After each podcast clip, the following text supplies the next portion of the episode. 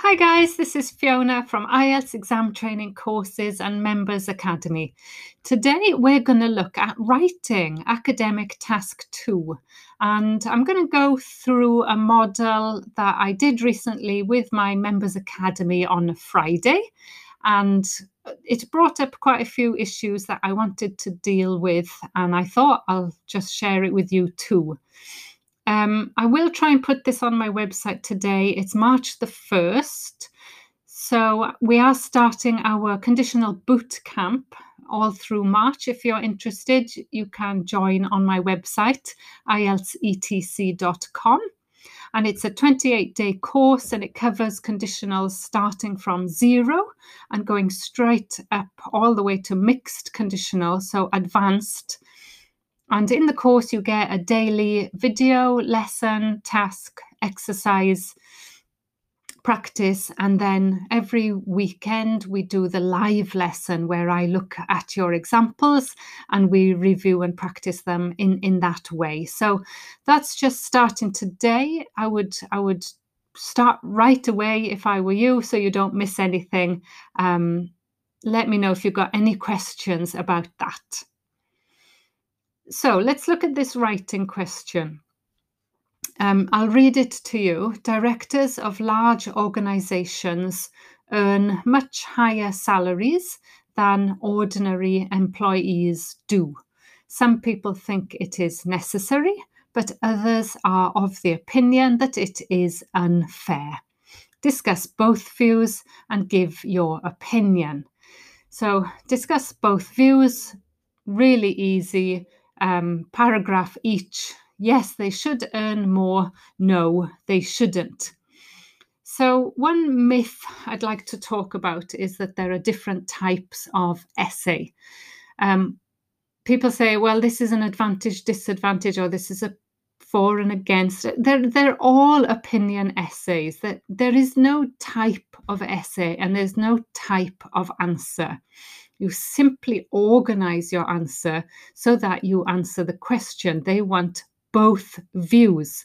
Now, both views means that some people think this, other people think this. So, where do you stand in between these two views? Which view do you agree with? So, yes, you have to have both sides, clearly both sides, but your opinion must be stated in the introduction so that it is clear throughout. And you can also keep referring back to that opinion if if you've got the points that allow you to do that, if your arguments allow you to say, I agree with this to a certain extent, possibly, or I totally disagree with this. Your opinion must be clear throughout. So don't just leave it until the end. State at the beginning what you are going to argue. And then you can go back and talk about the other side, but always come back to what you stated in the first place. Now, this is a inter- really interesting question, I think, because it is so clear that directors earn a lot of money. I mean, if you take Jeff Bezos, for example, he seems to be a multi billionaire, richest man in the world, and yet the people who work for him probably are earning minimum wage salaries and working all hours and working just as hard as he is, possibly, um, for a lot less money. So you, you know the, the the answer is clear that it is unfair. Of course people with more responsibility deserve to earn uh, more. So there is a, a, very fine balance there and and you have to kind of say that well couldn't we compromise? Couldn't we just give the lower earning people more money um, you know this is just the huge gap isn't it that that that is the problem. So I think you can address that in your introduction. So the first myth that I've dispelled is this idea that there are different types of essay. There are not. They are all opinion essays. You give your opinion in whatever form that takes. The second myth I'd like to talk about is the, the idea that you should rewrite the question, that you should paraphrase the question. Now, in task one, academic, 100% yes, do that. But in task two, it's a different kind of writing. They're asking you a question. They don't want you to repeat that question, they want you to answer it. The examiner, probably marking a hundred of these a day, has read the question a hundred times and does not want to be told in your own words what the question is. So I disagree with this idea that you should just paraphrase the question in the first line. It doesn't work. For another reason, it's actually dangerous because there are no exact synonyms. You'll try to find a different word. It's not exactly the right word. It'll cause errors and you'll lose points. It's much better to, to state something generally about that topic to show that you are aware of it, that you understand the issues. Of course, if you can paraphrase well, you can do that, but it's very difficult to paraphrase well. And, and finally, the last thing I want to say is that if the rest of your essay is outstanding, then don't worry too much about the first line. But the first line does make uh, an impression on the examiner. And teachers often say, oh, just repeat the question because it's easy. It, it's for band five or band six. But if you're band seven, then don't, simply don't paraphrase the question. Write something a little bit more reflective or insightful or analytical. So the question was, if we remember, that uh, directors earn high salaries. Some people say it's necessary, others think it's unfair. So, this is what somebody um, has written here, and I think it's excellent. In recent years, the pay gap between company directors and their workers has widened significantly. What do I like about this first line? Well, they've introduced a excellent vocabulary, the pay gap. They've kind of summed up the issue. The issue is not really that company directors earn so much, it's just in comparison with what their workers get. So the pay gap, and this has become increasingly noticeable over the last few years with people like, well, Jeff Bezos, I guess, um, earning so much compared to um, their employees. I like this as well. It's got a nice present perfect tense, which reflects um, recent changes. So the gap has widened. Widened is one of those collocations and nice word formation that I've I've taught you before on my word formation course. That's the general statement, and it's a it's factual. It's not obvious. It's uh, a nice reflection on the problem. Now you've got to introduce both sides. So some think that this is not justifiable, but there is another school of thought. I love that expression. There is another school of thought. And the word justifiable is excellent vocabulary. It kind of it, it's the synonym for unfair, but unfair is an adjective. So uh, by saying it is not justifiable is another adjective uh, synonym, um, but it's it's it works well. There is another school of thought which believes that those with the greatest responsibility within an organization deserve the highest possible remuneration. So, remuneration, uncountable, synonym for salary. So, the both points of view there that yes, they've got responsibilities, so they deserve better money. So, this person has really analysed well, why do they get so much money? Well, basically, it's because they've got more responsibility. Third line, and I always recommend three lines for the introduction. In this essay, I will consider both points of view. Okay, and so not just showing both sides, and conclude that. So here's your opinion. The best outcome would be a compromise between the two positions. Now, I like that. I think that's clear. I think that is the solution. So it's not sitting on the fence. It's saying, okay, this situation exists, but we should work towards a, a compromise. That's all. I think that's all you can do. Um, you can't ask high high paid people to give up their salary for moral reasons. It life isn't like that, I guess.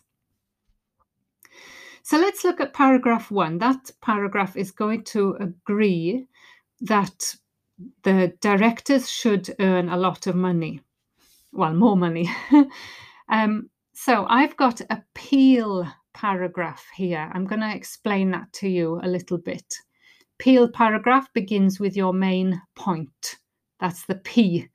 Then the E stands for explanation or example or uh, extension or evidence of that point. You always have to extend your point. And the last one, the L, is the link to the question, the so what. So let's look at this point. In order to reach the most senior positions in an organization, it is necessary to demonstrate unusual skills and determination that is kind of without a doubt. You have to have unusual skills. You're not like people who are on the what do we say the the workshop floor, as we say. You must have unusual skills, managerial skills, sales skills, something like that. That is beyond doubt. You need to explain this point. Senior executives have often achieved their roles due to extraordinary creativity and business acumen. And these attributes should attract salaries that reflect their contribution. Um, that's the explanation for why they deserve good salaries. Um, notice the um, modal verbs here. We should we'll talk about some more examples should, may, might. This is what I call hedging. It's not saying they do deserve their salaries, they should, because they often um, have creativity and business acumen. Not always, but often. For example, next point or next line example. While many employees can clock on and off and virtually forget their workplace outside these hours. Senior managers rarely stop working. Rarely is hedging. And may, hedging, may deal with problems and face important decisions at any time. So we've explained it, we've given exemplification. My question now is so what? Well, the stress that goes with this level of responsibility cannot be easily imagined by other workers and deserves financial compensation. What is more, many companies, okay, I'll stop there just a minute. So, this is the author agreeing with the opinion that because of the responsibility, they deserve financial compensation. And the final line what is more, many companies would not exist were it not for the efforts and talents of these few people who rise to the top, and in so doing, provide employment opportunities for many other individuals. That lovely link and the so what there um, you know, that if it wasn't for them, if it wasn't for the Jeff Bezoses of this world, then um, we wouldn't have all of these jobs. They provide jobs, there's no doubt about it. And they contribute to the economy because they, they've got the ideas, haven't they? So that's a lovely balanced paragraph, but now we're expecting to see the other side. So this is the disagree paragraph. And again, it starts with a point. By contrast, many think that there is too great a divide between the benefits awarded to top executives and the rest of the company's staff. So, this just reminds us of the question that there's too great a divide. Your opinion is in words like too, too much, too many, not enough. So, explanation comes next. It is argued that beyond a certain limit, no one deserves such excessive, excessive payments. Again, it's not the writer saying this, it's, he's showing the other ideas. It is argued that no one deserves such excessive payments, and that the knowledge of these sums have a powerful detrimental effect on the morale of those employees who earn far less.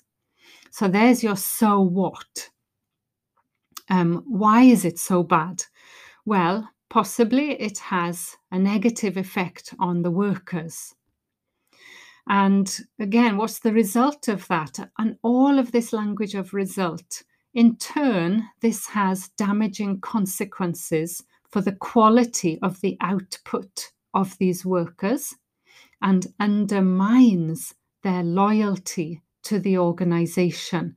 So, if you remember, I did a YouTube video about um, the effects, and they're either negative, obviously, or, po- or positive. Here we've got the negative detrimental effect, damaging consequences, undermines their loyalty. Next point is actually this is where the author decides it's time to put his opinion again. He says, I believe that companies should look to share the financial prosperity that they enjoy among the employees more fairly. So interesting, the point comes at the end of the second main body paragraph. Even a relatively modest increase in pay and benefits has, so here comes the result, so what? A significant impact on the majority of employees and leads to a happier workforce. So it's always the so what. What is the result of your idea? Well, what was the idea? The idea was they should share the prosperity more fairly. For example, just a small increase has a significant impact and leads to a happier workforce. Isn't that fantastic? I love that. So it's very concise, it just sums it up. You know, do something small and you'll have a big impact. That's it, that's all you're saying. Then comes the conclusion.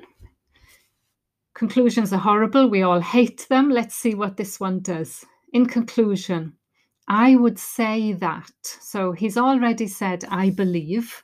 And in the beginning, he said, I conclude. So, in conclusion, I would say that if, now look at the conditionals, this is why conditionals are so important. If organizations sought to share out financial benefits in such a way that everyone felt better treated, the result would be greater job satisfaction across the workforce with all the benefits that that would bring. So it's a lovely final thought that if they shared the, the benefits, everyone would feel better treated, better job satisfaction, and this would bring all kinds of benefits. It doesn't say what kind of benefits, doesn't matter. You've only got 250 words to play with. So you don't need to give examples there. You're in the conclusion now. You leave the reader with that nice thought, the final thought, that not only would people be happier, it would have a knock on effect possibly on their families or their working lives or their mental health, whatever. You don't need to say that. It's kind of implicit in that line. So that is it. That is how many words is that? Um, oh, I forgot to check. Hang on. Um, so that is, sorry, thought I'd written how many words that is. Tools, let's have a look. Word count Okay. Oh, 391 words. Wow. Is that really 391 words? I, I would honestly not recommend that. But this was someone who just finds essay writing very easy. And my husband, basically. Um, he wrote this in 10 minutes um, without agonizing about it. um, and yeah, that that's what a band nine native speaker does. In 10 minutes, he wrote that. Um, yeah, outstanding. And and this is why it's so difficult to get band nine. Um, what else did I like about that? The few points I wanted to talk to you about was first of all, avoid stereotyping. Um, not all bosses work very hard. Not all bosses spend their life on the golf course. So, um, you know, if you take somebody like Elon Musk, famously sleeps in the factory, gets three hours sleep a night, um, and doesn't really seem that interested in the money. I don't know what his employees earn, but um, certainly we can't say that these bosses just sit around doing nothing, earning a lot of money. Um, at the same time, we can't say that you know workers just clock on, um, do their eight-hour shift. You know, workers work really hard too. So it, it it's just best to avoid stereotyping. And how do you do that? Well, using that language of hedging. I've got a new term for hedging. I call it um. Um means you're thinking. And what does it stand for? means you for usually. So not don't say they always do this. They usually or often. Um, M is for many. So don't say everybody does this. Not all bosses work hard. Many bosses work hard.